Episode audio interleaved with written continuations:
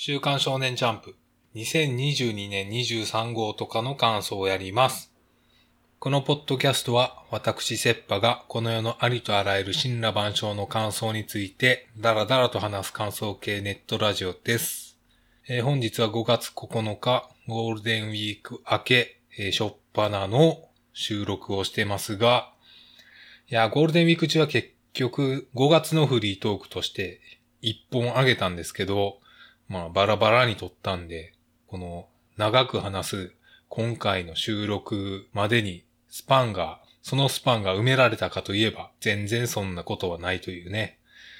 いやなんか声の調子が全然良くないけどやっていきましょう。フリートークの方では映画を見た話を中心にやってます。ドクターストレンジの新作の感想も、まあ、ネタバレ少なめでちょろちょろ話してますという感じですね。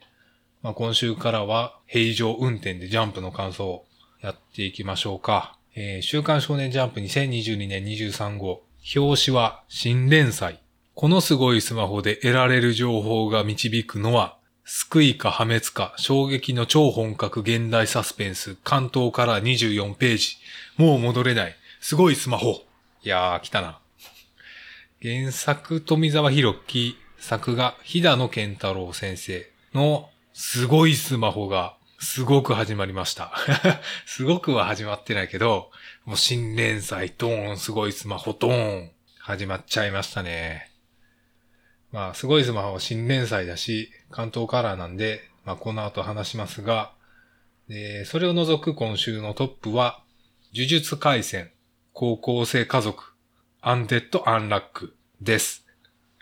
これ先週号と同じ並びになってしまったな、偶然ですね。先週号のトップ3と全く同じやつをチョイスしてしまったな。今見て気づいたな、これは。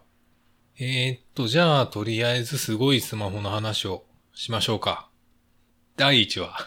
すごいスマホ。まあそらそうやろな。第1話はすごいスマホやろな。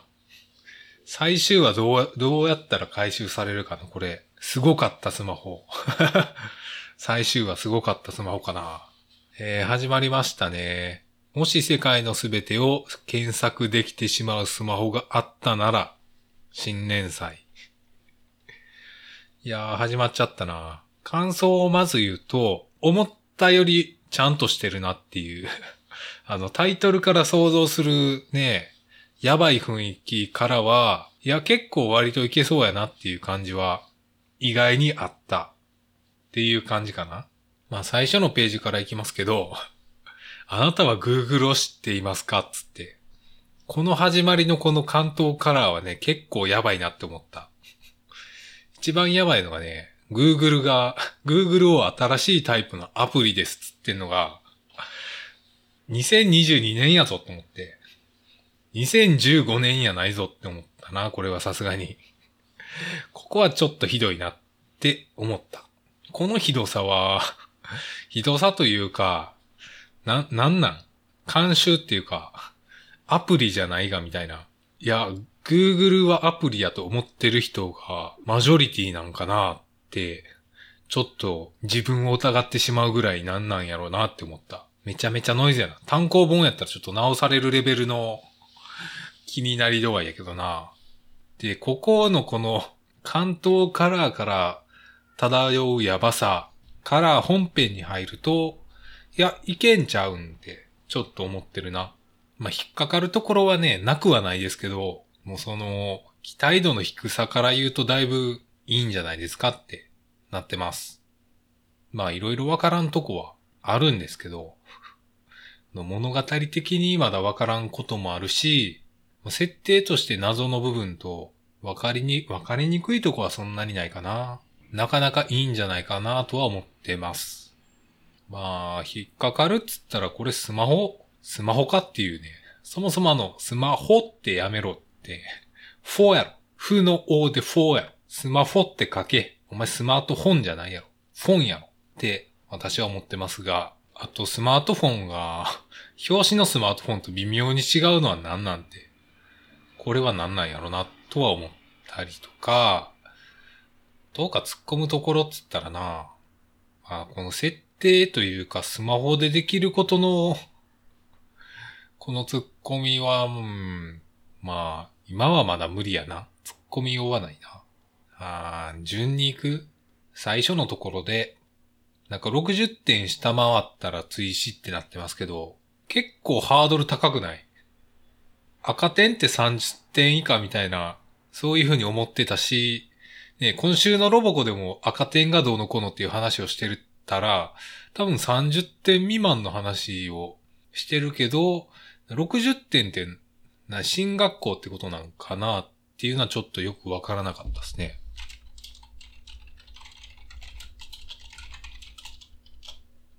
追試験が60点のことある？ 1 年で。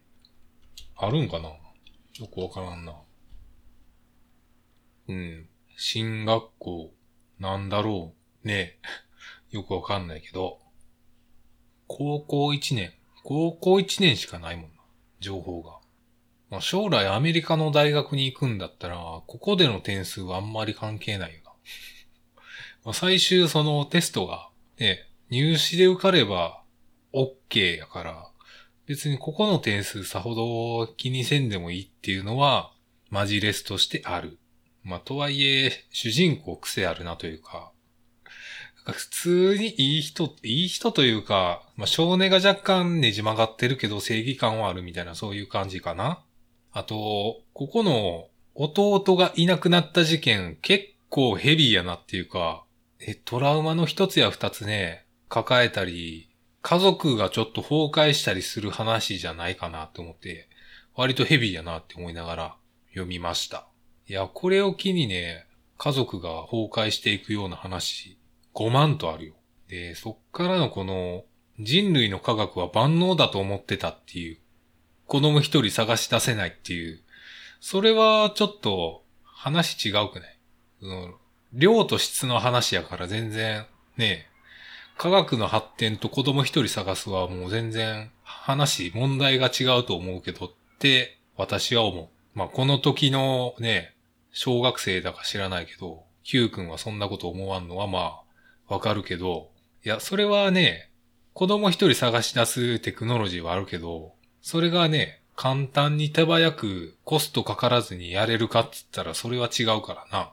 100万人をこの一体に投入したらそら見つかるけど、まあ、テクノロジー関係ないけど、ここはちょっと漫画というかここはちょっとまあそこまで気にせんでもいいとは思うけど、あと子供が勝手に引いたいてる方が危ないぞって思いながら、あと本を焼くな、勝手に本を焼くな、実家とはいえあの頃な元気なQって結構引きずってるよな。いや、引きずって叱るべきやけど、引きずり具合が可愛いな。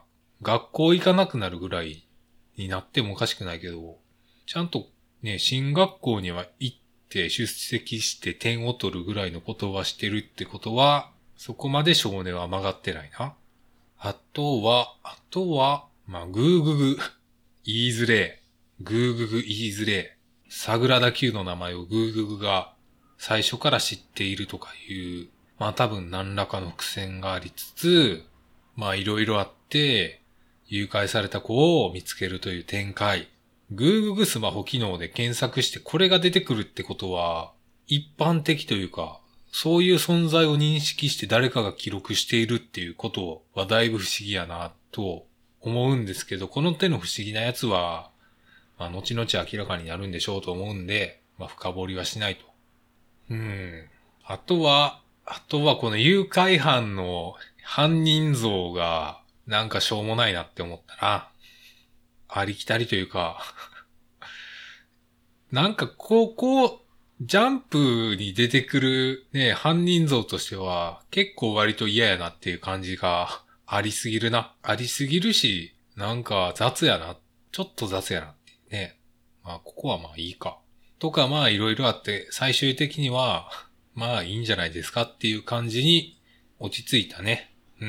いや、結構サスペンスって聞いてドキドキしてましたけど、割とどうにかなりそうな感触はあります。まあ、サスペンス、まあわからんことが多いからな。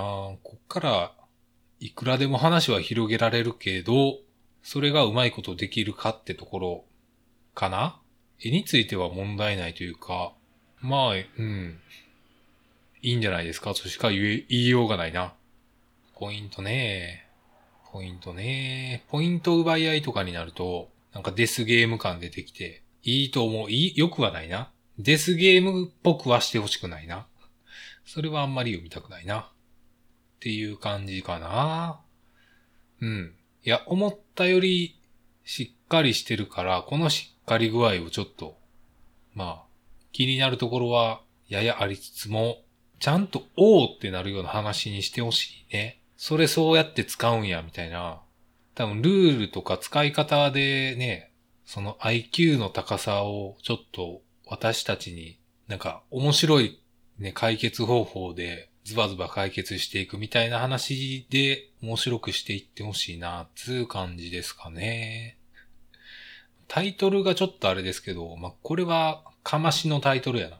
なんかもっと普通のタイトルやったら目立たんというか、結果的にありなタイトルになりそうな気がしているな、これは。60点で追試は結構厳しいよね、やっぱ。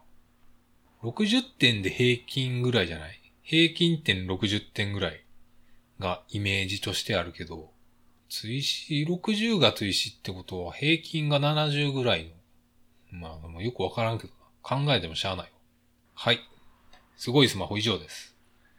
いや今週調子良くないからもうサクサクっと終わりましょうか。もうすごいスマホの話ができたらもう十分でしょ。呪術廻戦第183話東京大ニコロニー丸3。呪術廻戦面白いって言ったらもう今週終わりよ。もうね、それしか言うことないから。いやー、呪術廻戦面白いがもう咲き乱れてるよ、今週は。面白いというか、あ、そういうのやってくるんやと思いつつ、ルールはよくわからん。パチンコやったことないからよくわからんというか、これはパチンコにおける弾っていうのはなんなん攻撃みたいな、そういうところがよくわからんな。あとはこの、相手も攻撃したらリーチをかけられるのかとか、その辺がよくわからんな。これ、ハカリー先輩は一方的にリーチかけるんやったらそれは強いやろっていう風に思う。まあ、多分そんな感じやな。一回以上演出を発生させたら、その演出の発生方法が何なんっていうか、攻撃なのか何なのかはよくわからんなっていう。まあその辺はわからんけど、まあおもろいからええやろっていうね。いや、これが1話の中でちゃんと始まってから終わりまでバッチリ決めてくる感じはやっぱすごいよな。もう最後とかもうなんか、フェイタリティみたいな感じになってるもん。これ格ゲーのさ、超必殺コマンドを入れた時のやつや。ギルティギアとかで見るやつやで。いや、これ、呪術廻戦が格闘ゲームにならん理由がいよいよなくなってきたな。ブリーチとかなってたじゃん。あの感じでちょっとゲーム作ってくれよなって思うな。もう鬼滅の刃もゲーム化したし、もうジョジョもゲーム化してるし、呪術廻戦もね、格ゲー化してほしいな。いや、これいろんなキャラのこの、いろんなキャラでこの格変を入れまくりたいな。まあ今週はめちゃめちゃ面白いってもう、言わんでもわかることしかない。ザサツバクトの術式がなんかオリジナルすぎやろって思うんですけど、まあ多分ハカリ先輩の家系の術式がなんかこういうやつで、それをアレンジしたんじゃないかなと私は思ってます。多分昔のなんか今まではチンチロリンやったのをパチンコにしましたとかなんかそういう話やと勝手に思ってる。まあわからんけどね。そんなところかな。シャルルさんがこれで終わるか。G 戦場ぶち折れてるもんな。いやー、サクサクいっていいっすね。はい。次。高校生家族。高校生家族も言うことないっすよ。面白っていうね。第84話。後輩の手。いや、今週はもうがっつり将棋対決。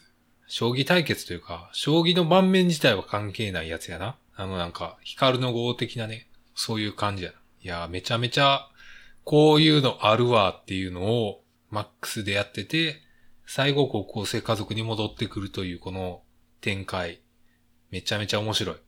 めちゃめちゃ面白いし、その最後のこの柱のコメントね。ここ込みでも、いやー完成度高すぎやなって思いました。次、アンデッド・アンラック。アンデラはね、ナンバー109。これタイトルはリップってこと?レスト・イン・ピース。レクイエスト・カット・イン・パーチェ。あ、RIP。レクイエスト・カット・イン・パーチェってどういう意味?レスト・イン・ピースではなく。いや、多分おしゃれな意味がありそうやな、これは。まあ、今週の話、これどうすんのって正直思ってるというか、これループ不可避では。いやー、これこう、わからんこともあるけど、わからんなりに話がめちゃめちゃ進んでてびっくりするっていう。いやー、ちょっと最後のこの見開きはちょっとびっくりするな。いやー、こんなことあるこんな展開あるか?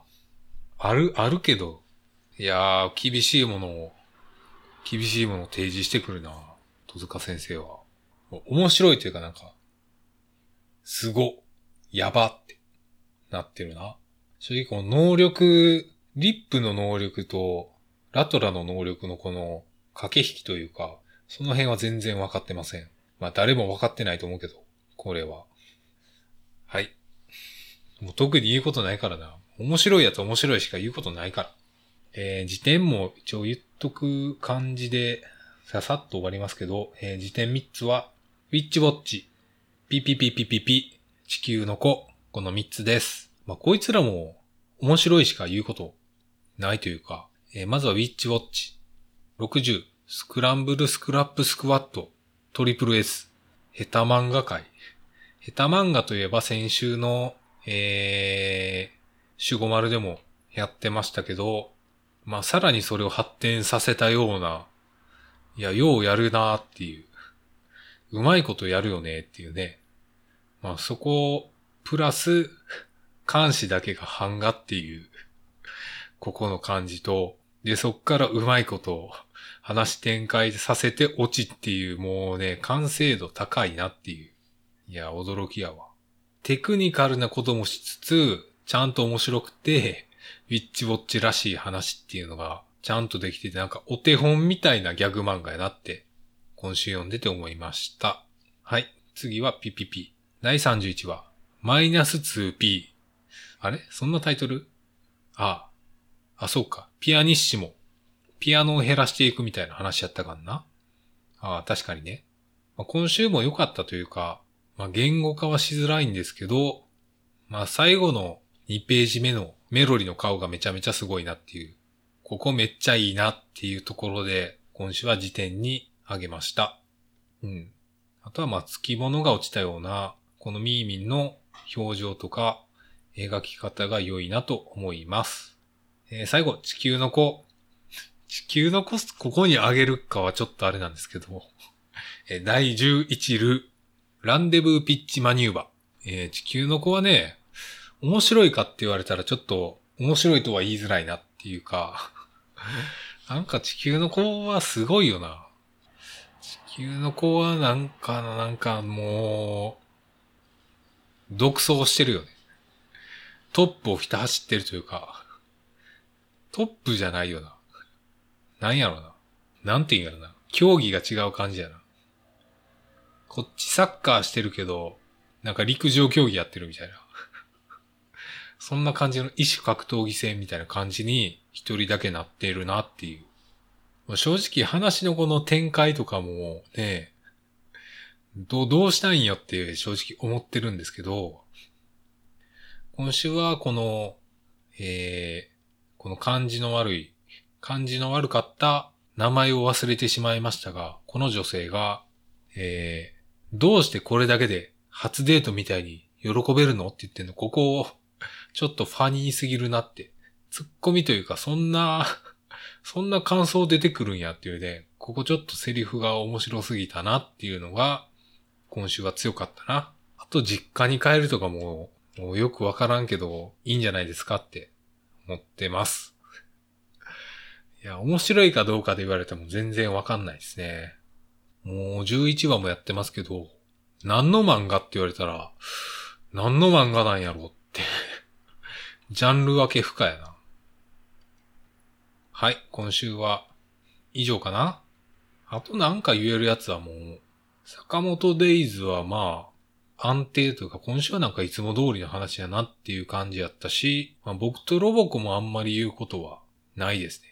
あかね話も、まあ、期待通りの話をやってるなという感じはありつつ、いや、荒川一生のおじいちゃんの格がこうやって上がっていくのはいいなとは思いますが、っていう感じですね。